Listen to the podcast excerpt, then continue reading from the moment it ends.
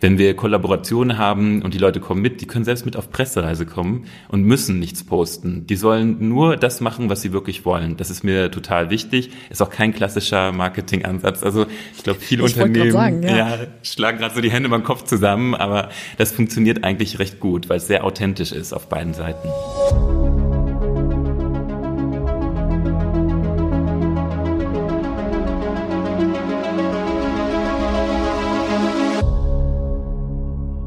Hashtag Gay is okay. Mit dieser Kampagne hat Lush innerhalb von 24 Stunden über 10 Millionen Menschen weltweit erreicht. Was du aus dieser PR-Aktion lernen kannst, verrät dir heute mein Interviewgast Tobias Kruse, der PR-Manager von Lush Europe. Schön, dass du wieder dabei bist bei einer neuen Folge vom Handel 4.0. Und jetzt geht's los.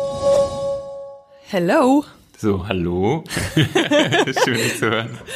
Yeah, ich habe schon gehört, dass du äh, deinen Kaugummi vorher runtergeschluckt hast. Ich weiß nicht, ob das so gesund ist, Tobi. Ja, also Machst bisher, du das öfter?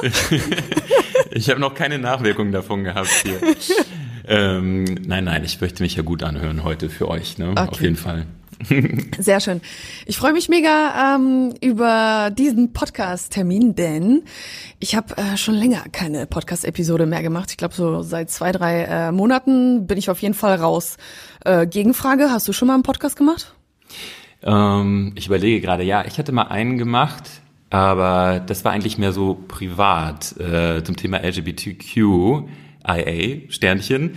Ähm, für Lush tatsächlich nicht. Meistens vermittel ich eher, aber da es ja heute auch so ein bisschen um Marketing, PR-Einsichten geht, äh, bin ich, glaube ich, die perfekte Person heute dafür.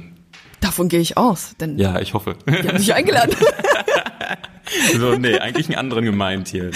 Sehr schön. Ja, Tobi, ähm, ich freue mich mega über den Podcast.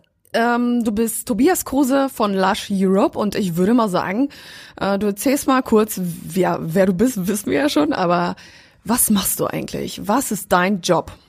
Ja, mein Job bei Lush. Ich weiß gar nicht, ob jeder Lush kennt. Das ist zum Beispiel mein Hauptjob, äh, Lush bekannt zu machen. Also in den letzten sieben Jahren. Ich habe hier angefangen für Lush Deutschland als Online- und Brand-PR-Manager dann später habe ich in Österreich und Tschechien mitgearbeitet und dann nochmal später ähm, hat man mir dann die, die Rolle angeboten, das Europateam zu führen. Also zurzeit mache ich das äh, mit 13 Ländern, mit insgesamt 18 MitarbeiterInnen. Wow. Ähm, also wirklich auch nur Mitarbeiterinnen. Ich suche das nicht irgendwie nach Präferenz aus. Also das heißt, tatsächlich bin ich selber vom anderen Ufer. Oh Gott, das erste Geheimnis ist schon raus hier. Oh nein. Ja, aber das, das ist okay. Nee, aber äh, tatsächlich ähm, ist es ein ganz tolles Team und äh, äh, mit denen ich schon jetzt ziemlich viele Jahre zusammenarbeite. Und wir versuchen halt Lush natürlich bekannter zu machen. Mhm. Ähm, für alle die, die vielleicht Lush auch noch gar nicht so kennen, vielleicht sollte ich mal kurz erklären, wer wir sind, oder? Ja, bitte, bitte, okay. erzähl mal. Also Lush, die meisten ähm, die meisten kennen uns, wissen es aber noch gar nicht so richtig. Das sind die Läden, um das mal so zu sagen, die man riecht, bevor man sie sieht. Ähm, und dann jetzt, Kann ich bestätigen, ja. Ja, genau. Jetzt fällt bei ganz vielen der Groschen wahrscheinlich schon.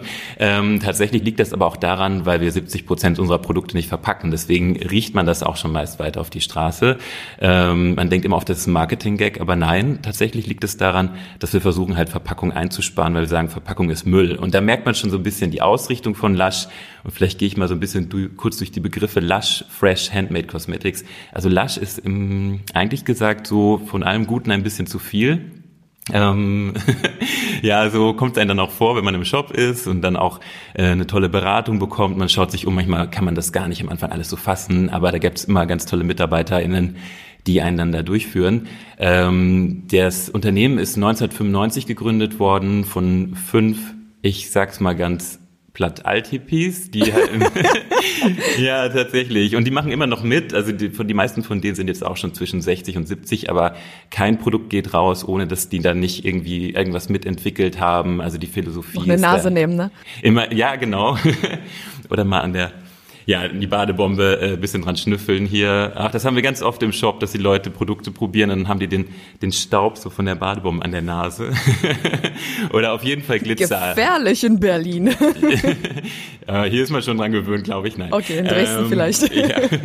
Nee, aber auch zu der Glitzer. Also man nimmt immer ein bisschen mit, ob man möchte oder nicht, glaube ich. Sobald man sich in unsere Welt begibt, auf jeden Fall die Eindrücke. Und ähm, ja, dann halt, wenn man durch den Namen geht, Fresh ist halt uns ganz wichtig, also wir machen ganz frische Kosmetik. Das Prinzip der frischen Kosmetik ist gar nicht so bekannt in Deutschland. Das ist halt, dass man möglichst wenig Konservierungsstoffe benutzt, aber wir sind keine Naturkosmetik. Mhm. Das äh, wird oftmals missverstanden. Wir versuchen einfach möglichst Produkte anzubieten, die sehr eine sehr kurze Haltbarkeit haben. Die meisten Produkte steht auch drauf, wann sie hergestellt worden sind. Das mhm. ist zum Beispiel ganz wichtig. Das sieht man bei den meisten großen Brands halt nicht. Da wird oft für Jahre vorproduziert und dann weltweiter Launch gemacht und werden viele Hallen weltweit gefüllt, bevor man das überhaupt in die Läden bringen kann. Während bei uns das tatsächlich so ist, dass die Shops im Wochen- oder zwei Wochen Rhythmus bestellen, dann wird es bei uns in der Manufaktur in Düsseldorf hergestellt. Also wirklich halt frische Kosmetik und eigentlich sind auch die Produkte normalerweise nicht länger als oder älter als drei Monate im Shop und haben dann, also es kommt so ein bisschen auf die Range an, ähm, meist eine Haltbarkeit von einem Jahr. Aber es geht schon darum, dass man wirklich das bekommt, was man möchte. Und wir machen auch keine Discounts oder so, von wegen äh, kauft zwei und bezahlen nur eins oder so, weil wir immer denken, die Leute sollen eigentlich nur das für sich benutzen, was effektiv ist und was sie wirklich möchten und nicht, dass es irgendwo im Badezimmerschrank landet. Ja, und dann sind wir auch schon bei Handmade. Tatsächlich ist jedes Produkt von uns von Hand hergestellt. Wir haben in Düsseldorf die Manufaktur früher, also original kommen wir aus England 1995. Ähm, da gibt's auch eine Manufaktur. Und wir haben die aber seit 2015, 2016 aufgebaut. Und da sind ganz viele ähm, MitarbeiterInnen, jetzt zur Zeit sind es die Weihnachtselfen sozusagen, die alle mithelfen, dass wir Weihnachten in die Läden bekommen. Ähm, und es wird dann tatsächlich alles von Hand geknetet, zum Beispiel die Schaumbäder oder gepresst bei den Badebomben oder die Cremes werden angerührt. Also ähm, es ist ganz oft, auch wenn ich Presse zum Beispiel in der Manufaktur habe, dass die dann immer am Ende der Tour die gleiche Frage stellen. Und die lautet? Ja, das ist dann jedes Mal, ähm, das könnten doch eigentlich auch Maschinen machen. Ne? Und dann, äh, nee, das ist nicht unser Anspruch. Also wir versuchen da halt auch wirklich ein bisschen was weiterzugeben. Und da erklären sich auch so ein bisschen die Preise mit durch. Ne? Also mhm. genau, ja. Ja, du bist ja äh, PR-Manager der europäischen Länder und äh, als PR-Manager ist man ja so die Schnittstelle zwischen dem Unternehmen selbst und natürlich der Außenwelt. Ähm, Jetzt würde natürlich jeden, denke ich mal, interessieren, ja, wie sieht denn überhaupt so dein Alltag aus? Ja, also manchmal möchte ich das auch gerne wissen, dass man so vorher planen kann. Ähm, tatsächlich ist es so, dass ich, also ich glaube, 40 Prozent von meinem Alltag ist so, dass ich wirklich sagen kann, es ist total geplant. Und der Rest sind oft einfach Anfragen, die reinkommen, oft Interviews, die ich vermittle. Also auch mit unseren Foundern, ähm, aber auch, dass man halt die richtigen Personen aus dem Unternehmen bekommt. Also tatsächlich in den sieben Jahren, in, seitdem ich für Lush arbeite, bin ich eigentlich selber sehr selten vor der Kamera gewesen, sondern meistens versuche ich dann immer, wenn wir zum Beispiel lokale Berichterstattung haben, lokales Fernsehen oder auch letztens NTV, als sie so ein How It's Made gemacht haben bei uns in der Manufaktur mit der Seife und den Badebomben, äh, dass man dann immer die Leute vor der Kamera hat oder in den Artikeln, die es eigentlich machen, ähm, damit man da auch gerade im lokalen Bereich Wiedererkennungswert hat. Und äh, wenn die KundInnen dann im Shop sind, auf einmal sagen so, ja, sie habe ich tatsächlich im Fernsehen gesehen. äh, ja, aber es ist gar nicht so oft Fernsehen, es wäre natürlich toll, es ist ein tolles Medium, aber auch ganz viel Presse, also im normalen Print- oder Online-Bereich, genau. Und das koordiniere ich eigentlich und auch die Strategie. Also es kommt natürlich immer aus England so ein bisschen die Vorgabe, welche großen Kampagnen machen wir. Also wir machen viele Kampagnen im Bereich Menschenrecht, Umweltschutz, Tierschutz, äh, dann natürlich auch Produktlaunches, ja. Ähm, aber oft ist es auch so, dass die Länder halt selbst entscheiden können, ähm, was möchten wir jetzt eigentlich machen, in welchem Bereich möchten wir uns einsetzen. Ähm, das ist in Deutschland zum Beispiel ähm, LGBTQ-Bereich zum Thema äh, digitales Mobbing, Cybermobbing, wo wir ähm, zuletzt eine Kampagne hatten oder halt auch so welche Themen wie zum Beispiel wir setzen uns mit Vereinen zusammen und arbeiten eine Kampagne aus. Da geht es dann darum, dass es sichere Radwege gibt in allen Städten, also so Petitionen, die man dann startet, ähm, aber auch ganz viel im Bereich Menschenrecht halt, ähm, gerade für Flüchtlingsrechte oder ähm, Umweltschutz im Bereich von, äh, dass man sich gegen Tierversuche einsetzt. Ne? Mhm. Ähm, und da versuchen wir halt immer, möglichst mit lokalen Aktivisten zusammenzuarbeiten. Also eigentlich die, die man, die sonst kaum eine Plattform haben. Die laden wir dann zum Beispiel auch in unsere Shops ein. Das koordiniere ich dann auch immer ein bisschen mit, ähm, dass die halt auch äh, Kundinnen ansprechen können und über ihr Anliegen einfach erzählen können, um mal auch andere Leute zu motivieren, sich über verschiedene Themen zu informieren, ja. Mir gefällt äh, die Einstellung von Lush wirklich sehr und äh, mir gefällt auch, wie motiviert du über dieses Thema sprichst. Da liegt es doch eigentlich auf der Hand, dich zu fragen, Wolltest du das schon mal als Kind werden? nee, also ich wollte immer was mit Medien machen als Kind und das ist immer so, also der Anfang ist schwer. Ich habe mir das auch damals gar nicht so zugetraut. Ich muss sagen, äh, ich bin ja eigentlich gelernter Briefträger. Ich wollte das gar nicht wollte, wow. wollte sagen. Ja. Okay, vom Briefträger zum PR-Manager von Lasch. Ja. Wow. Ähm, ja, aber ich habe dann so, also das habe ich gemacht, um meine Eltern glücklich zu machen. Aber es okay. steht auch bei mir im LinkedIn-Profil, also ich verschweige das nicht, um Gottes Willen. Der Weg dahin war auch ein bisschen lang, aber ich habe mich dann halt irgendwann so gefragt, gefragt im Leben, also das, was man macht, äh, das sollte, ein, das ist eine ganz simple Gleichung, es sollte einen halt auch glücklich machen, weil dann kommt der Rest eigentlich von alleine und dann habe ich damals so gedacht, okay, ich möchte was mit Medien machen, das ist ein großer Bereich, dann äh, werde ich mal so nach und nach das erkunden. Ich habe zum Beispiel damals also einfach so als Tipp für Leute, die so in den Medienbereich gehen wollen, probiert euch einfach aus. Ja, mein erstes Praktikum war damals bei Braut und Bräutigam. Es war eine Zeitschrift halt, ja, Special Interest für alles um Braut und äh, Brautmode und wie man Hochzeiten organisiert und so. Da war ich sehr gefragt eine Zeit lang, wenn Leute geheiratet haben. ähm, und dann habe ich aber auch eine Zeit lang zum Beispiel im ähm, Modebereich gearbeitet, äh, beim größten Versender für Segelmode und Yachtequipment.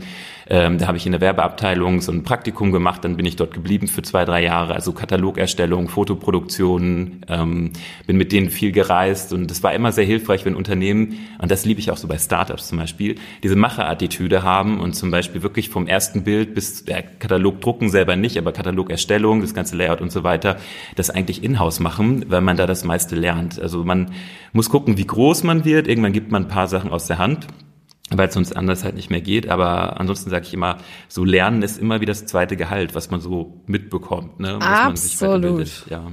Absolut. Da würde mich auch interessieren, wie sieht es eigentlich bei Lush aus? Ähm, ist das ganze Marketing, die ganze PR in-house oder äh, arbeiten da auch externe Agenturen an dem Projekt?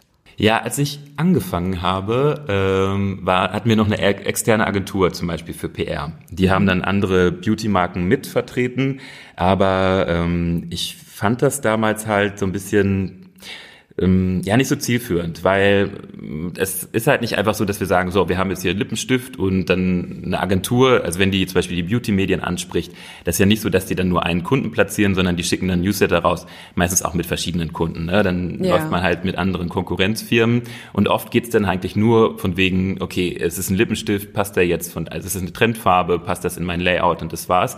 Und die Journalisten selber erfahren meistens gar nicht so viel, also auch bei Influencern, mit denen arbeitet. Ist, ich finde, das ist immer wichtig, dass es von von Herzen, also vom Core, von der, von, von dem Unternehmen selbst kommt, weil man auch so ein bisschen erklären kann, Bestes Beispiel ist zum Beispiel unser Charity Pot. Das ist eine Hand- und Body Lotion und äh, da verdienen wir tatsächlich nichts dran. Also der gesamte Erlös geht dann in einen sogenannten Charity Pot, äh, abgesehen von der Umsatzsteuer, die geht dann an Angela. die, die muss ja auch noch was äh, haben, ja. Ähm, aber dann können sich da halt lokale Gruppen drauf bewerben im Bereich Menschenrecht, Umweltschutz, Tierschutz. Auch wieder halt kleinere Gruppen, die sonst halt nicht so Gehör finden und dann kann man zuschauen, dass man die halt fördert im Bereich von, sei es irgendwie Druckmaterial oder Reisekosten Kosten vor Speaker ähm, oder dass irgendwelche Lizenzen oder lokale äh, äh, Meetingräume oder so gezahlt werden müssen. So und also diese grundlegende Form von Aktivismus, das fördern wir mit. Oder auch wenn wir jetzt beim Lippenstift sind, zum Beispiel haben wir jetzt Lippenstift erfunden, sogenannte Rohlinge. Das ist einfach nur der Lippenstift selbst, also äh, und der ist umgeben mit einem Wachsmantel. Und den kann man abziehen und den kann man in jede kann man auch in eine Mac-Hülse reinsetzen. Ich bin da nicht böse drum. Ne? Äh, wir bieten auch Hülsen an, die man immer wieder verwenden kann, aber man kann das halt in alte Lippenstifthülsen einsetzen, mhm. damit man die nicht wegwirft, sondern halt weiter benutzt. Also uns ist immer wichtig, dass wir versuchen, Lösungen zu bieten, dass Leute möglichst wenig Müll irgendwie fabrizieren und äh, die Umwelt geschont wird. Und das sind so Themen, wo ich so gemerkt habe, früher, ja, also eine Agentur ist gut, die haben die Kontakte, aber wie viel Zeit haben die sowas zu erzählen? Und deswegen habe ich das fast in allen Ländern umgestellt auf Inhouse, ja. Absolut. Und das ist ja so der Bereich Content Marketing, den du ja gerade hier so eigentlich mit dieser Story angesprochen hast. Storytelling ist ein äh, großer Teil des Content Marketing und viele Unternehmen verstehen gar nicht, wie wichtig es ist, dass sie, egal ob sie eine Agentur haben oder nicht, ja. äh, den Content selber produzieren. Der Content muss immer in-house bleiben. Die Agentur kann helfen bei der Distribution des Contents, ja. sei es über Insta, sei es über Facebook oder meinetwegen auch ein Newsletter. Aber grundsätzlich äh, muss das Verständnis und eben ja das ganze Know-how, das sollte schon in-house bleiben. Und man muss auch motivieren, äh, auch auf die Agentur motivierend zugehen und ja, sage ich jetzt mal Hinweise und Informationen geben, wie das Ganze überhaupt aussehen soll. Das ist super wichtig. Ja, also echt absolut. guter Hinweis an dieser Stelle. Stelle.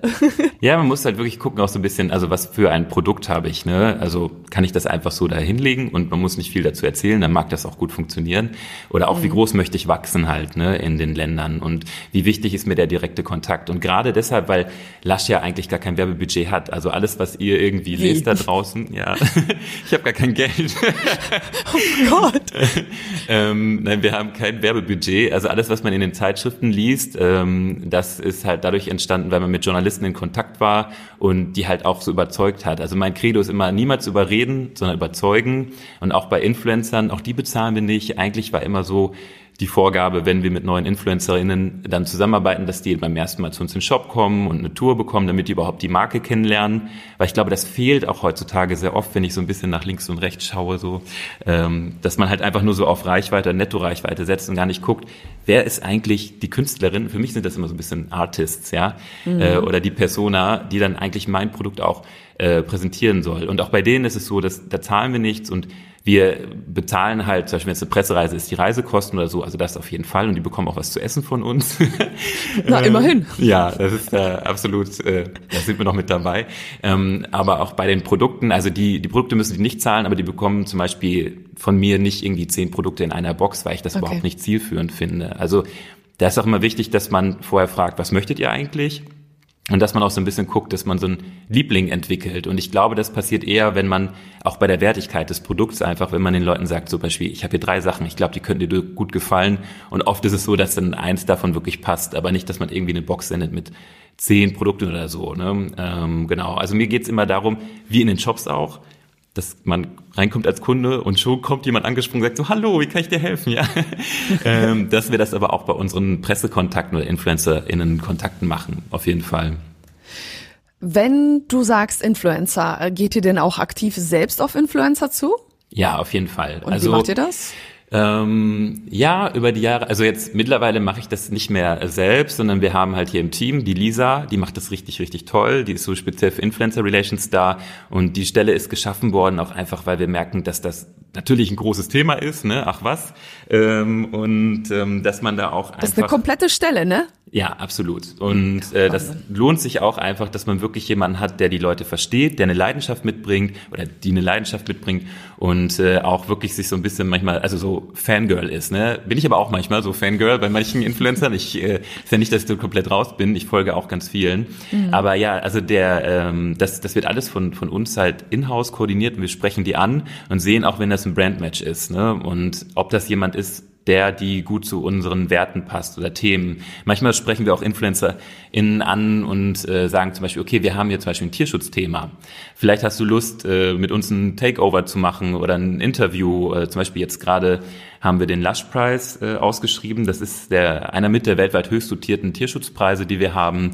Ähm, da werden WissenschaftlerInnen gefördert mit über 250.000 Pfund pro Jahr, ähm, also internationale WissenschaftlerInnen, ähm, bei denen äh, tierversuchsfreie Alternativmethoden entwickelt werden. Ne? Und äh, da geht oder auch Öffentlichkeitsarbeit, wie zum Beispiel Soko Tierschutz, die wurde jetzt ausgezeichnet. Und da haben wir dann zum Beispiel Victoria von Violence gefragt, hast du Lust mit Soko Tierschutz ein Interview zu machen auf deinem Kanal? Und dann mit Soko Tierschutz und dann haben wir das auf unserem Kanal gezeigt. Und ich das ist total sagen, toll, ja. wenn da Leute bei sind, die einfach auch eine Leidenschaft haben und die dann gerne mitmachen. Und selbst wenn das manchmal nicht passt, ein Thema, dann ist es absolut okay. Also gibt es überhaupt keinen Druck. Wenn wir Kollaborationen haben und die Leute kommen mit, die können selbst mit auf Pressereise kommen und müssen nichts posten. Die sollen nur das machen, was sie wirklich wollen. Das ist mir total wichtig. Ist auch kein klassischer Marketingansatz. Also ich glaube, viele ich Unternehmen sagen, ja. Ja, schlagen gerade so die Hände beim Kopf zusammen, aber das funktioniert eigentlich recht gut, weil es sehr authentisch ist auf beiden Seiten. Ja. Ähm, Nochmal zum Thema Influencer. Hast du vielleicht für uns irgendwie drei heiße Tipps, wie man vielleicht mit Influencern umgehen sollte oder wie man an gute Influencer kommt oder worauf man achten sollte? Vielleicht kannst du uns hier irgendwie an dieser Stelle noch so richtig heiße Tipps geben. Ach so, nee, da weiß ich nichts. Nein, war ein Scherz. Also, äh, natürlich. Also, Nein, ähm, für mich ist immer wichtig, dass man guckt, so, was möchte ich denn überhaupt promoten sozusagen. Ne? Ähm, ich mag das gar nicht so runterbrechen eigentlich, weil es dann schon wieder so strategisch ist, aber es muss ja für beide Seiten passen. Ne? Also da muss man gucken, soll es jetzt ein Lippenstift sein oder soll es ein Fundraising-Produkt sein oder soll es tatsächlich eine Kampagne sein und wer ist denn dafür geeignet? Dass man erstmal guckt, so bei Influencern, die man vielleicht auch mag, wo man denkt, das könnte passen, aber auch vielleicht mal online schaut, mit wem treiben die sich eigentlich rum? Weil oft taggen die sich ja gegenseitig oder gibt's einen Shoutout, ne?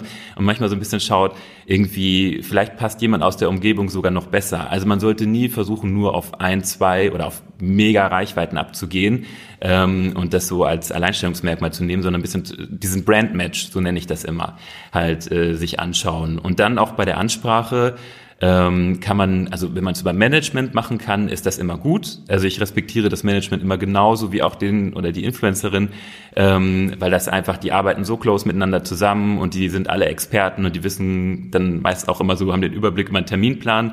Äh, wenn der Kontakt nicht zustande kommt, weil manchmal irgendwas irgendwie hinten überfällt, kann man auch versuchen, mit einer Direct Message an die Influencer ranzugehen. Ähm, also dass man halt einfach manchmal auch ein bisschen schaut, wenn man überzeugt ist und wirklich Hand und Fuß mit reinbringt äh, und sagt, okay, dieses Thema, ich glaube, es passt wirklich für dich.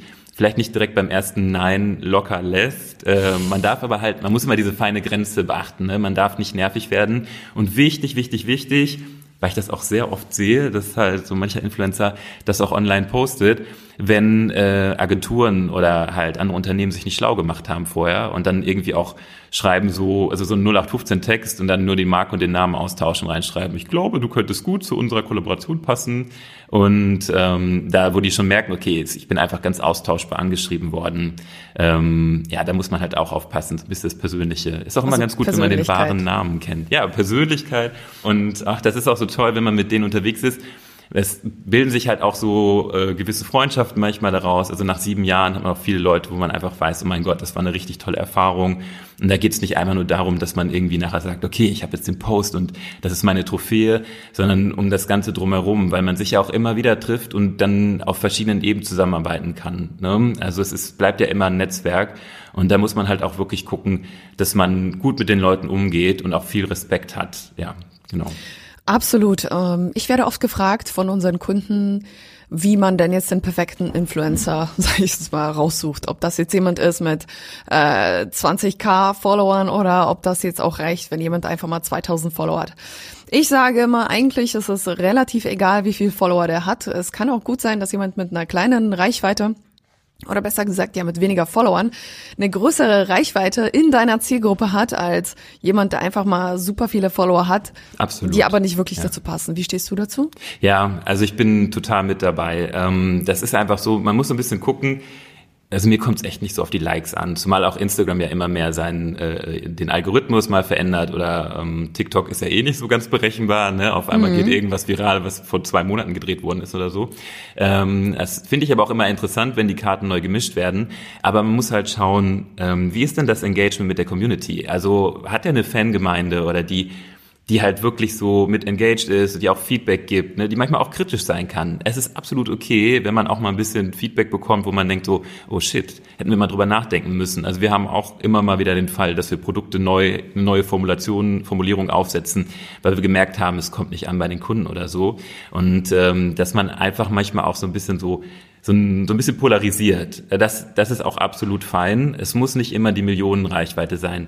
Wenn man ein Thema hat, und mit dem man zusammenarbeiten kann, was vielleicht auch gar nicht so super tiefgehend ist und man bekommt jemanden, der wirklich über den Millionenbereich äh, ist, dann natürlich, ne, da sagt man nicht nein. Und wenn es dann noch Spaß macht zusammen, absolut. Aber für Unternehmen, die gerade erst sozusagen da reingehen, da würde ich halt wirklich eher gucken, wer bringt mir den meisten Nutzen so im, also ja, es ist halt ein Nutzenverhältnis ähm, in, im Sinne von, also wo, wo arbeitet die Community mit den Influencern zusammen, wo bekommt man Feedback, wo wird sowas vielleicht auch so ein bisschen diskutiert oder wie groß ist das Unternehmen, wenn das sehr lokal ist, dann würde ich jetzt nicht irgendwie jemanden nehmen, der halt gar nicht aus der Ecke kommt. Da ist es eben noch besser, wenn man diesen lokalen Charme hat und die auch zu sich einladen kann, ne? so ein bisschen näher herstellt, ja, ja. Auf jeden Fall. Ziemlich spannendes Thema, das Thema Influencer. Was mich auch noch interessieren würde, ist, abgesehen von Influencern, welche Channel ist denn aus deiner Sicht oder für euch der beste Channel für PR? Ja, PR, ähm, also der Channel, ich muss sagen, Ich liebe immer noch äh, Fernsehen, also das ist wirklich toll. Wir haben, habe ich äh, kurz erwähnt, äh, bei NTV zum Beispiel letztens dieses How It's Made gehabt mit äh, über un einmal war es ein Special bei NTV Wissen über unsere Seife, wie die gemacht wird und da kann man auch wirklich mal zeigen, was steckt eigentlich dahinter. Weil viele Leute denken, warum soll ich sieben Euro für ein Stück Seife ausgeben? Ja, aber dass das zum Beispiel eine Seife ist, die halt bei verschiedenen Gradzahlen in verschiedenen Layers äh, dann halt gegossen werden muss, ne? Und dass da wirklich eine Person hinter ist, die halt dadurch auch einen Job hat, so ne? Und nicht einfach nur aus der Maschine raus äh, wird und das war's. Mm, das ist ganz toll, um so ein bisschen das zu vermitteln. Also da merke ich, dass man halt mehr so ein bisschen Einsicht bekommt in die Wertigkeit. Äh, danach wenn ich es machen könnte, würde ich zum Beispiel gerne mal eine Plakataktion schalten über ganz Deutschland. Also jetzt nicht während des Lockdowns, das verpufft dann, aber mhm. machen wir ja nicht, weil wir ja kein Werbebudget haben. Aber ich glaube, äh, Außenwerbung hat auch nochmal viel Zugkraft, äh, wenn die Leute tatsächlich auf der Straße sind, gerade auch in touristischen Bereichen, dass es halt auch einen Effekt geben kann, zum Beispiel Marienplatz in München oder so, äh, wenn dann alle Touristen da sind oder Berlin-Alexanderplatz für ganz Europa, dass sowas halt mal mit hochziehen kann. Ähm, also eine Brand äh, dass man dann auf einem, ja, also das so als, als Wirkung. Aber ansonsten natürlich, also Print, wenn man da ein tiefgehendes Feature positionieren kann, zum Beispiel hatten wir mal in der guten Brigitte ein, ein äh, einseitiges äh, oder ein, ein einseitiges, ja, aber eine Seite halt äh, mit einem Interview von äh, einem unserer Founder, also Rovina, da ging es um Make-up und auch zum Beispiel unsere Shampoo-Bars also festes Shampoo, was keine Verpackung braucht. Ähm, und dann merkt man dann schon, dass dann gerade bei diesen Produkten halt ein größerer Rücklauf kommt. Auch, dass die Shops dann sagen so, wow, da waren Leute, die sind mit der Zeitschrift in den Shop gekommen. Ne?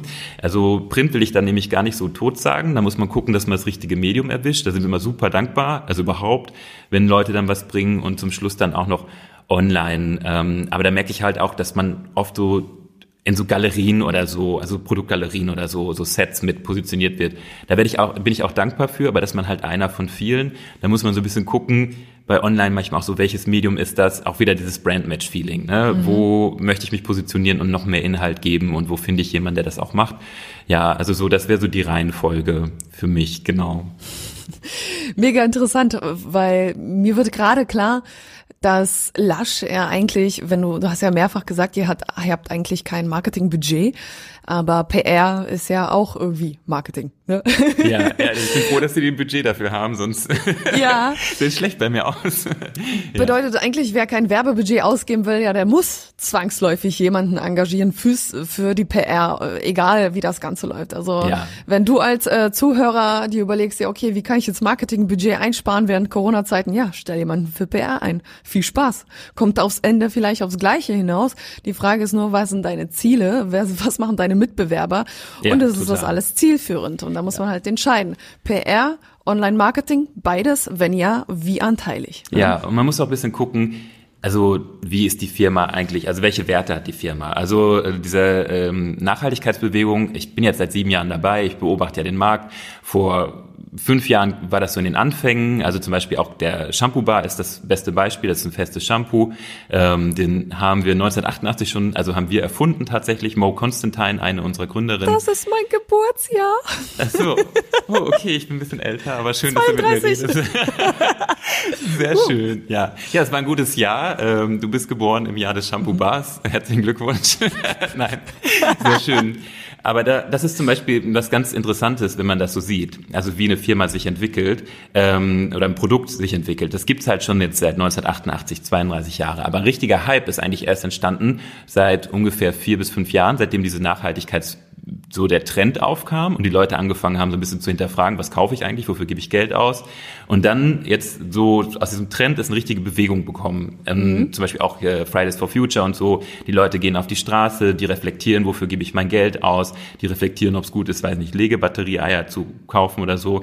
Und bei diesem Shampoo-Bar, da haben wir auch gemerkt, dass der ähm, Absatz halt total nach oben gegangen ist, weil die Leute einfach eine einfache Möglichkeit suchen, die Welt zu retten, sozusagen in Anführungszeichen. Jetzt nicht so pathetisch, um das kurz zu erklären. Ein Shampoo-Bar ist so ergiebig wie dreimal 250 Milliliter Flüssigshampoo. Das heißt, man spart drei Plastikflaschen ein, um das mal so ganz runterzubrechen, ja, die dann halt nicht irgendwo im Meer oder auf dem Recyclinghof landen, im besten Fall. Und ähm, da merkt man einfach, dass das Produkt selbst sich auch so ein bisschen promotet hat, weil der Bedarf da war, weil die Leute einfach danach gesucht haben. Ähm, so ganz ohne, dass jemand das halt auch wirklich dann anbringt, geht's halt meistens nicht. Aber da habe ich gemerkt, dass, dass durch die ähm, durch diese Bewegung in der Gesellschaft einfach die die Nachfrage da war. Ansonsten muss man halt schauen. Also wenn ich einfach nur ich wollte jetzt gerade sagen Zahnbürsten, aber selbst da gibt's jetzt Bambuszahnbürsten. Ja, gibt's. ja, und die sind toll, aber wenn ich, wenn ich einfach ja, ein anderes Produkt habe, was jetzt vielleicht nicht so nachhaltig ist, was einfach nur Kommerz ist, da wird man selten, glaube ich, Medien finden, die sagen, ja, das machen wir jetzt gerne umsonst oder so, sondern das muss schon Hand und Fuß haben. Also auch wir strugglen so ein bisschen, aber es ist eigentlich für mich ein schöner Struggle, äh, weil man merkt, dass immer mehr andere Kosmetikfirmen, also kleinere, auf den Markt kommen, die eigentlich auch sehr weit im Nachhaltigkeitsbereich sind. Mhm. Wir sind schon wirklich sehr weit oben, muss ich sagen, weil wir uns das auch immer von Anfang an als Ziel gesetzt haben. Aber es gibt auch welche, die kleiner sind, die viel flexibler sind und auch diese, diese Anfrage manchmal noch schneller umsetzen können. Und wir versuchen dann immer wieder durch eine dynamische Entwicklung, also auch gerade in der Produktentwicklung, äh, da ganz schnell nachzuziehen. Aber wir überlegen auch immer, macht das Sinn? Ne? Also wir überlegen manchmal, sollten wir Plastik gegen Glas ersetzen oder so. Und dann mhm. weiß man aber zum Beispiel, ja, Glas kann man 100% recyceln, aber der Energieaufwand ist halt viel, viel höher, als wenn man jetzt Plastik nimmt. Und wir haben einen eigenen Plastikloop, also man kann zum Beispiel unsere fünf Pötte, diese schwarzen Pötte, kann man zurückbringen und dann haben wir einen eigenen Recycling-Hub in England und in Kroatien. Also wir führen die zurück. Und man bekommt dann als Kunde noch ein Incentive, indem man halt eine frische Maske umsonst bekommt. Und äh, für uns ist das wie ein Rohstoff, dass wir den halt wieder benutzen können. Und wir versuchen halt nie irgendwie was wegzuwerfen, ähm, sondern dann irgendwie zu gucken, kann man das nochmal gebrauchen so. Also muss halt gucken, wie kann man das in den Medien positionieren, also von den Werten oft her auch. Und wie doll hat das Hand und Fuß? Weil gerade Deutschland ist der kritischste Markt. Ich finde es auch gut, Findest dass du nachgefragt. Ja, absolut. Okay. Deutschland, ähm, wenn ich so gucke im Europaüberblick, ist Deutschland der Markt, der das am meisten hinterfragt. Aber das äh, finde ich auch okay. Man muss dann halt transparent sein und Antworten äh, geben. Und ähm, wir versuchen da immer möglichst halt jede Frage mit zu beantworten, wenn Fragen aufkommen. Ja, äh, das, das ist dem einfach geschuldet dann. Ähm, genau, ja. Krass. Wie wollt ihr eigentlich, also du hast mir schon super viel über das Thema Nachhaltigkeit erzählt, auch nebenbei, ohne wirklich, dass wir auf dieses Thema gekommen sind. Ich finde das echt krass. Also ich muss auch selber sagen, dass äh, mein erstes Shampoo-Bar war tatsächlich von Lush. Oh, sehr schön, ja. Das war so tatsächlich auch vor vier Jahren. Äh, da habe ich das erste Mal eben davon erfahren, dass es sowas überhaupt gibt. Davor habe ich mir, glaube ich, drei Jahre lang die Haare gewaschen. Jetzt bitte nicht lachen, mit Dinkelmehl. Ach so, ja, krass. Ja, es gibt auch so mit, mit so, ähm, so einer Essigbasis, ne? Und dann äh, so eine Ja. Rin Rinse Mhm. irgendwie da drüber und so. Saure aber, Rinse, genau. Ja, genau, saure Rinse. Ja, aber ich sehe schon, du bist da schon, äh, hast da schon Vorwissen, sehr gut. Aber Total der, du bist krass. jetzt beim Shampoo-Bar geblieben, ja, oder? Ja, doch, ganz kurz. Und äh, da fand ich es äh, echt krass, dass es äh, wirklich von Lush war. Und jetzt mittlerweile findet man die Shampoo-Bars überall. Also ich gehe in Rewe, ich gehe in Rossmann, ich gehe Ja. in DM, überall gibt es verschiedene Shampoo-Bars und tausend neue Marken sprießen aus dem Boden. Sogar in Dresden gibt es mindestens eine Seifenmanufaktur, von der ich weiß. Und es ist, äh, eigentlich ist es, äh, einerseits denkt man sich da als großes Unternehmen, oh, jetzt äh, steigt die Konkurrenz an diesem Produkt oder ist Lush das eigentlich so, sag ich jetzt mal, egal, Hauptsache die Umwelt ähm, ist so das Wichtigste. Was würdest du sagen? Ja, also das ist ähm, so bittersweet, ne? ähm, ja, also bei uns ist halt nach einer gewissen Zeit läuft halt das Patent ab, ne? Und ähm, ich will jetzt gar nicht so viel Tipps geben, aber solange man das Produkt nicht eins zu eins nachmacht im Produktstyle, kann man da jetzt auch nicht viel gegen machen. Also wir, äh, wenn jetzt wirklich mal ein Produkt eins zu eins nachgemacht wird vom Layout oder so, ne, dann äh, sagen wir schon mal so Hallo, ne, äh, dass man mal mit denen spricht. Aber da hatten wir bisher noch nie irgendwie einen rechtlichen Fall oder so, sondern dann haben die das einfach abgeändert. Also wir sprechen dann schon mit anderen. Aber ja, also die Entwicklung, äh, die ganzen anderen haben nachgezogen und die haben halt auch ein größeres Budget, dass die halt zum Beispiel halt dann die sogenannten Plakataktionen schalten oder dass ein TV-Spot läuft oder so. Ne? Ähm, das, ähm, da, da merkt man schon, dass die das promoten und wohl auch ziemlich guten Umsatz machen, weil es gibt ja schon Folgeprodukte. Aber das ist dann halt auch eine Entwicklung, bei der ich sage, okay, man muss auch loslassen können. Ne? Und ich finde es auch okay, weil im Endeffekt für jedes Shampoo-Bar, also sei jetzt von uns oder von jemand anderen, werden, wird halt Plastik einge, eingespart und das ist eine Innovation. Da bin ich froh, wenn das zum Mainstream wird halt. Ne? Und dann versuchen wir zum Beispiel wiederum was anderes zu erschaffen, dass halt Leute sagen, okay, das würde ich jetzt bei Lush kaufen. Wie zum Beispiel diese Lippenstift-Rohlinge, die man in jede gebrauchte Hülle einsetzen kann. Ähm, das ist zum Beispiel dann so ein Produkt, wo wir sagen, okay, das wäre das nächste. Ähm, aber wir haben da auch noch andere Sachen. Wir haben viele, viele feste Produkte, die halt unverpackt sind, also auch Body Lotions, die so ein bisschen nach dem Te äh, äh Prinzip äh, Schokolade äh, funktionieren, also nicht vom Geschmack, sondern die schmilzen halt bei Körpertemperatur. Äh, die sind halt unverpackt, ne? Und dann kann man sich die wunderbar über die Haut reiben und man braucht auch immer wirklich nur das, was man möchte. Das ist sowieso das Tolle so bei festen Sachen, zum Beispiel auch Duschgel oder flüssiges, äh, flüssige Seife, äh, das bieten wir ja auch an. Aber wenn man das feste Pendant nimmt, dann benutzt man meist auch wirklich nur das, was man braucht, weil der Rest fließt oft einfach mit ins Waschbecken, wenn man sich so einen mhm. Spritzer mhm. Duschgel oder Flüssigseife in die Hand gibt. Aber ja, das ist so ein Innovationsding und ja, natürlich wäre ich gerne so, dass ich sagen würde, ja, kauft's bitte nur bei uns. Aber es ist schön, wenn sich da auch Alternativen entwickeln. Da muss man manchmal gucken und dann so das gehen lassen. Aber es ist auch sehr interessant. Ich hatte zum Beispiel ähm, eine ganz tolle Influencerin im Nachhaltigkeitsbereich, ist Charlotte Schüler von dem äh, auf dem Instagram-Channel Plastikfrei Leben. Die ist natürlich alleine der Name schon, ja, ist ja das absolute mhm. Brandmatch. Mit ihr haben wir angefangen zusammenzuarbeiten und äh, die hat zum Beispiel, ist dann früher auch ich sag's jetzt einfach mal, ja, zu DM gegangen. Es gibt auch viele andere Drogerieketten. Hat gesagt, so vor ein paar Jahren noch so, oh, ich kann leider gar nicht so viel machen, weil es ja nicht so viele Produkte gibt. Und mittlerweile merke ich aber, okay, die kann sogar mit denen zusammenarbeiten, weil die einfach mehr und mehr Produkte anbieten, die plastikfrei sind. Ne? Und das ist dann eigentlich schon wieder so, dass ich denke, ja, man kann den Markt mit beeinflussen. Also wir hatten es vorher, aber das gibt uns nicht das Recht zu sagen, jetzt bitte nur bei uns. Ja, man muss da immer realistisch bleiben. Aber ich freue mich natürlich, wenn Leute dann wiederkommen. Ja. Was auch heftig ist, dass ich meine, die Shampoo-Bars, um darauf nochmal kurz, kurz zurückzukommen, ich meine, die gibt's bei euch seit 32 Jahren. Seit vier Jahren ist diese ganze Bewegung erst so geschaffen und ich meine, und während dieser ganzen Zeit, als das ganze Produkt noch, noch nicht so hip war, ihr habt immer noch dran geglaubt, weil ihr wusstet, das Produkt ist gut manchmal muss man eben halt auch warten, bis die richtige Zeit kommt, bis ja. äh, diese Awareness bei den Menschen da ist, bis sie bereit sind, dieses Produkt zu konsumieren. Ja, das ist absolut. echt Wahnsinn. Schön, dass ihr durchgehalten habt. Also Props. Echt? Ja, danke. Ich gebe das mal an unsere Founderin weiter hier. Aber es ist, es ist wirklich so. Manchmal muss man einfach so denken, okay, wir glauben, also das Produkt macht Sinn. Und das ist ja wirklich die einfachste Art, eigentlich umweltfreundlich zu sein. Ne? Und das ist immer so der wichtigste Anspruch auch, dass man keine Produkte herstellt, die halt im Endeffekt nicht effektiv sind mhm. oder wo die zu kompliziert sind im Nutzen. Ne? Und äh, das äh, ist halt immer wieder in der Produktentwicklung, dass man guckt, so, okay, was können wir jetzt machen? Ähm, und auch manchmal, dass man guckt, so was ist denn die Nachfrage? Ne? Also es ist schon so, dass man man den Markt auch beobachtet. Aber das war, also der Shampoo Bar ist eine Sache, bei der wir halt von Anfang an dabei geblieben sind. Genau, ja. Und abgesehen jetzt von ähm, quasi der plastikfreien, äh, ja, vor der plastikfreien Vision, was, äh, was macht ihr noch, um die Welt zu verbessern? Ja, also ähm, wir gucken auch jetzt nicht nur so aufs Produkt oder auf den Endverbraucher. Wir schauen so ein bisschen so, wie kann man eigentlich so ein bisschen den Markt verändern, indem man tut, was man tut. Also sei es zum Beispiel, dass wir ähm, schon von Anfang an gesagt haben, also zum Beispiel beim Thema äh, Tierversuchsfrei. Da denkt jetzt jeder, ja, man darf ja eh keine Tierversuche machen für Kosmetik. Ist auch richtig so. Das ist aber auch erst so seit 2013. Ne?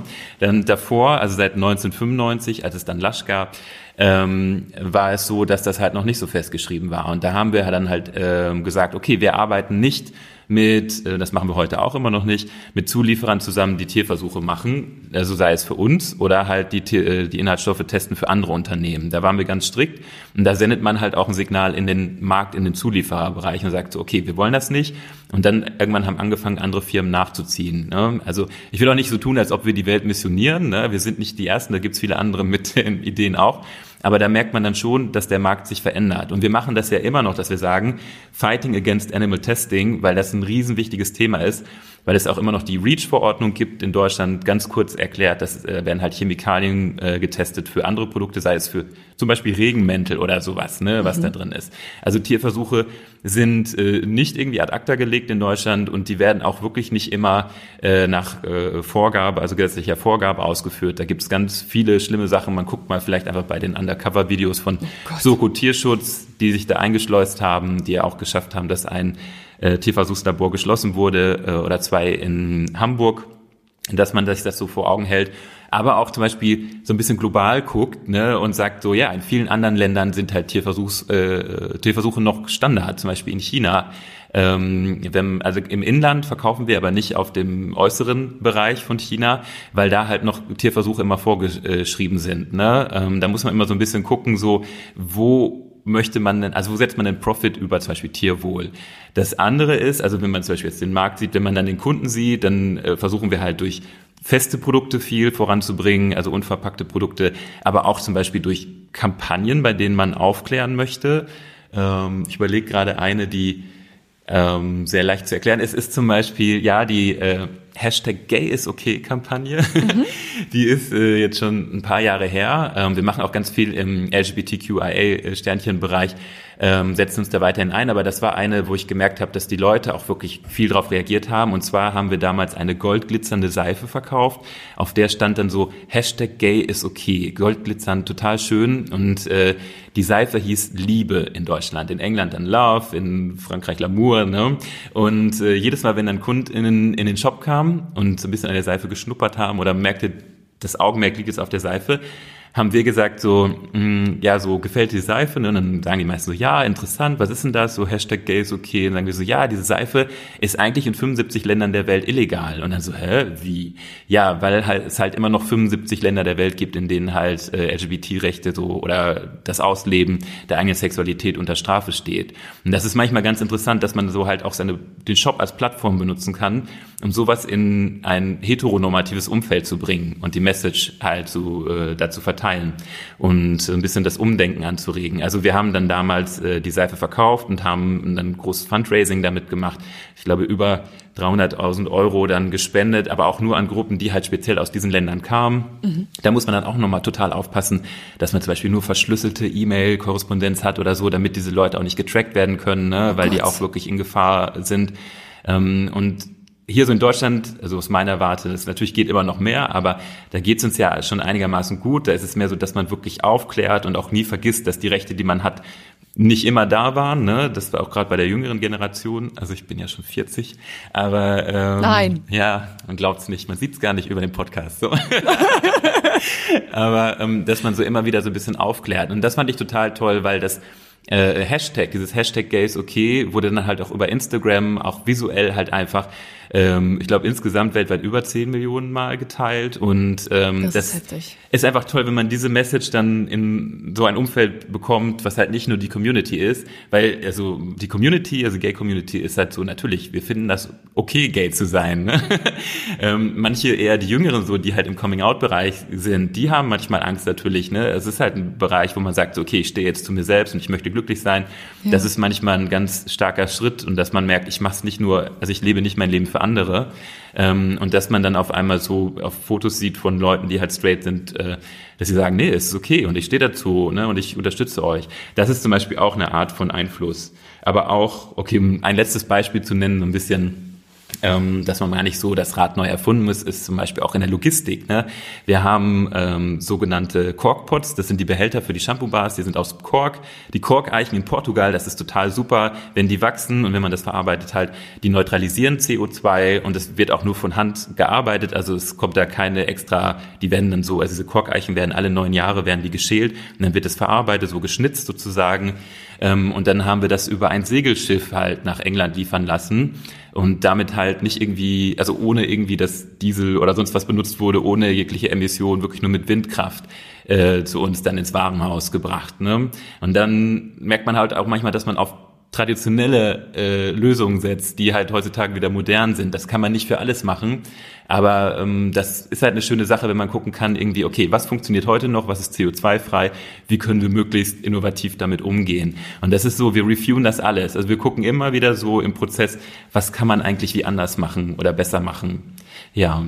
Das finde ich auch inspirierend, denn ich meine, das sind ja eure Unternehmenswerte, die ihr ja ganz klar lebt und scheinbar auch äh, Profiteinbußen einfach aufnimmt, weil ihr eure Werte für euch bewahren wollt. Und das ist so eine Message, das zeigt mir auch natürlich als Unternehmerin auch ganz klar, deine Werte des Unternehmens das Wichtigste.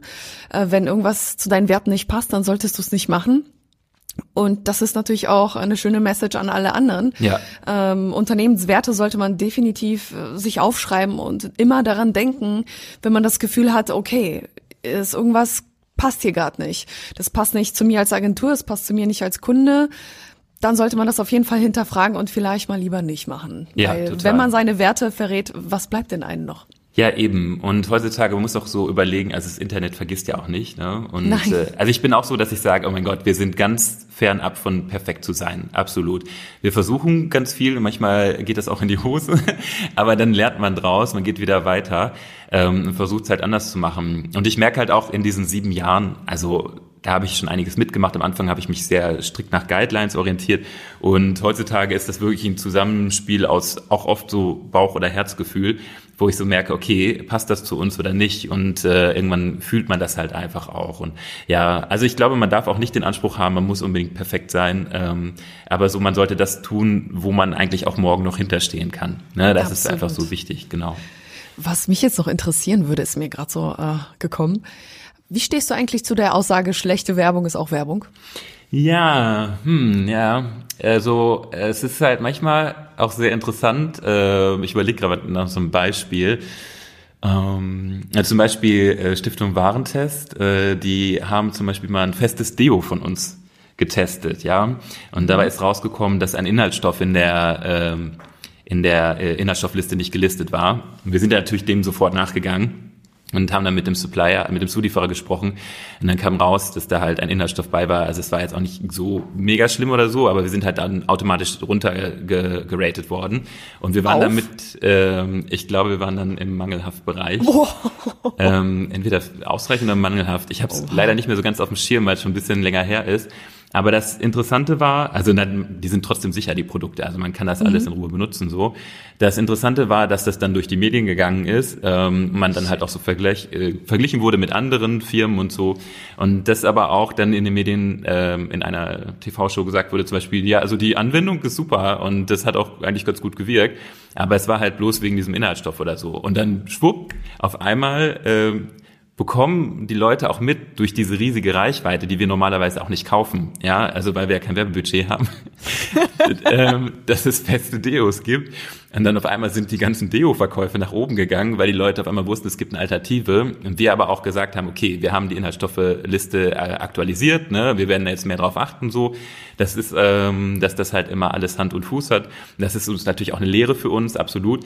Aber tatsächlich war das in dem Fall dann eine Good Publicity, weil wir auch einfach über einer Reichweite waren, die wir sonst halt nicht hatten. Und da, da haben wir Glück gehabt. Und äh, solange man dann auch ehrlich sagt, nein, wir arbeiten dran, wir haben sofort halt umgesetzt, dann ist es auch okay. Ja.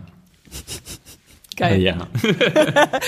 Also doch, funktioniert manchmal, ne? Also das Schlechte wurde dann doch noch irgendwie zum Guten. Ja, aber es ist halt so, man muss ein bisschen gucken, ne? Also das war jetzt, ähm, es gibt ja auch Unternehmen, die werden halt also wirklich irgendwie angegriffen und die haben schaffen es dann diesen Twist zu haben und auf einmal irgendwie mit einem ganz coolen Wording dagegen zu gehen oder so, ne? Oder die irgendwie kritisiert werden. Also meine Lieblingsbeispiele sind ja zum Beispiel BVG oder so, ne? Also ich liebe deren Marketing, das ist der Hammer, wie die damit umgehen, ähm, weil das aber auch so wirklich Berlin-Style ist. Also die haben ihren Lokalcharme einfach und äh, die sind halt nicht auf den Mund gefallen sozusagen. Ein bisschen sehr Berliner Schnauze auch manchmal, ne? Wo holst du dir eigentlich deine Ideen, deine Inspirationen so für deine Vision, für dein PR? Ja, ähm, das ist eigentlich, also ich überlege gerade, also so bei uns im Team, ich arbeite ja hier mit äh, drei Leuten, also in Berlin sind wir zwei, also einmal nur für Media Relations, einmal für Influencer Relations. Ähm, und dann habe ich in, in München noch eine ganz tolle Mitarbeiterin, äh, die macht den äh, Shop am Marienplatz, dann das Social Media und äh, die lokale PR. Und da muss ich sagen, dass ich halt Dingen vom Gedanken abgerückt bin über die Jahre, äh, was ich glaube, ist auch schlecht als Führungsperson, wenn man denkt, ich muss jetzt die Kreation sein. Ich muss jetzt immer die Ideen haben Ja. und es sollte auch immer so umgesetzt werden, wie ich das will. Sondern, dass man einfach im Team sich zusammensetzt und ich sag auch immer, ne, ich will euch 100 Prozent, bitte äh, haltet euch nicht zurück, ne, selbst wenn die Ideen manchmal, also in Anführungszeichen doof sind, aber es ist halt auf dem Weg äh, dahin. Und dann kann man manchmal ein bisschen rumspinnen und dann irgendwie auf einmal, manchmal auch irgendwie trinken Kaffee und äh, quatscht so ein bisschen Blödsinn und auf einmal so, wow, ne, das ist voll die coole Idee, warum machen wir das nicht so? Und dann machen wir das so, aber so Kreation, es ist ein bisschen krass, aber ich liebe ja Instagram. ich auch. Und ich finde einfach, zum Beispiel, wenn man bei Instagram zum Beispiel das Wort Fenster oder so eingibt, ne? Und dann siehst du auf einmal, wie Millionen Leute Fenster irgendwie verschieden interpretieren. Also du holst dir da irgendwie für einen Begriff, hast du zehn Millionen Bilder, wie sowas inszeniert werden könnte oder wie sieht jemand bestimmte Sachen. Und das gefällt mir manchmal. Einfach ein Wort oder mich an einen Gedanken so zu heften und dann zu gucken, aus wie vielen verschiedenen Ebenen kann ich den sehen. Und das hilft mir oft so in der, in der Kreation so ein bisschen, ähm, weil ich auch Angst habe, dass ich halt, also es ist so, ja, Angst ist absolut okay, äh, das, äh, man bleibt dann halt aufmerksamer, aber dass man halt zu festgefahren wird und dass man auch nur denkt, oh, ich mache jetzt nach der Vorgabe der Firma und gut ist. Also man muss kreativ bleiben und manchmal auch ein bisschen so polarisieren, glaube ich. Ja. Das ist mal ein schönes Stichwort. Kreativ bleiben, ja, und polarisieren. Vielen Dank für dieses tolle Interview, Tobi. Ich, ich fand es so inspirierend, dass ich einfach nur total gewandt zugehört habe und mich gar nicht so richtig äh, getraut habe, irgendwas zu fragen, weil ich dich einfach nicht unterbrechen wollte. Danke dafür. Also Hammer. Ja, vielen lieben Dank dir. Mein Gott, das ist der Wahnsinn. Ich habe das Gefühl, wir hätten jetzt gerade mal zehn Minuten gequatscht. Und es tut mir leid, wenn ich manchmal immer so viel erzähle. Aber das heißt, ich, es gibt so viel, äh, was man auch noch entdecken kann über uns. Aber ja. ich hoffe, ich konnte einiges so, so mitgeben. Und ja, wenn ihr mehr Infos haben wollt, natürlich geht zu unserer Homepage ne, oder Insta-Channel ähm, oder fragt einfach im Kundenservice. Ne? Also wir sind gerne da oder bei unseren MitarbeiterInnen absolut. Ja, vielen, vielen lieben Dank. Mich hat's auch total gefreut. Bis zum nächsten Mal in deinem Handel 4.0. Deine Jenny und dein Tobias. Bis bald. Ciao. Tschüss. Der Handel 4.0 Podcast ist eine Produktion von Die Berater Online Marketing. Mehr Infos zum Podcast und unserer Agentur findest du auf www.dieberater.de. Bis zum nächsten Mal.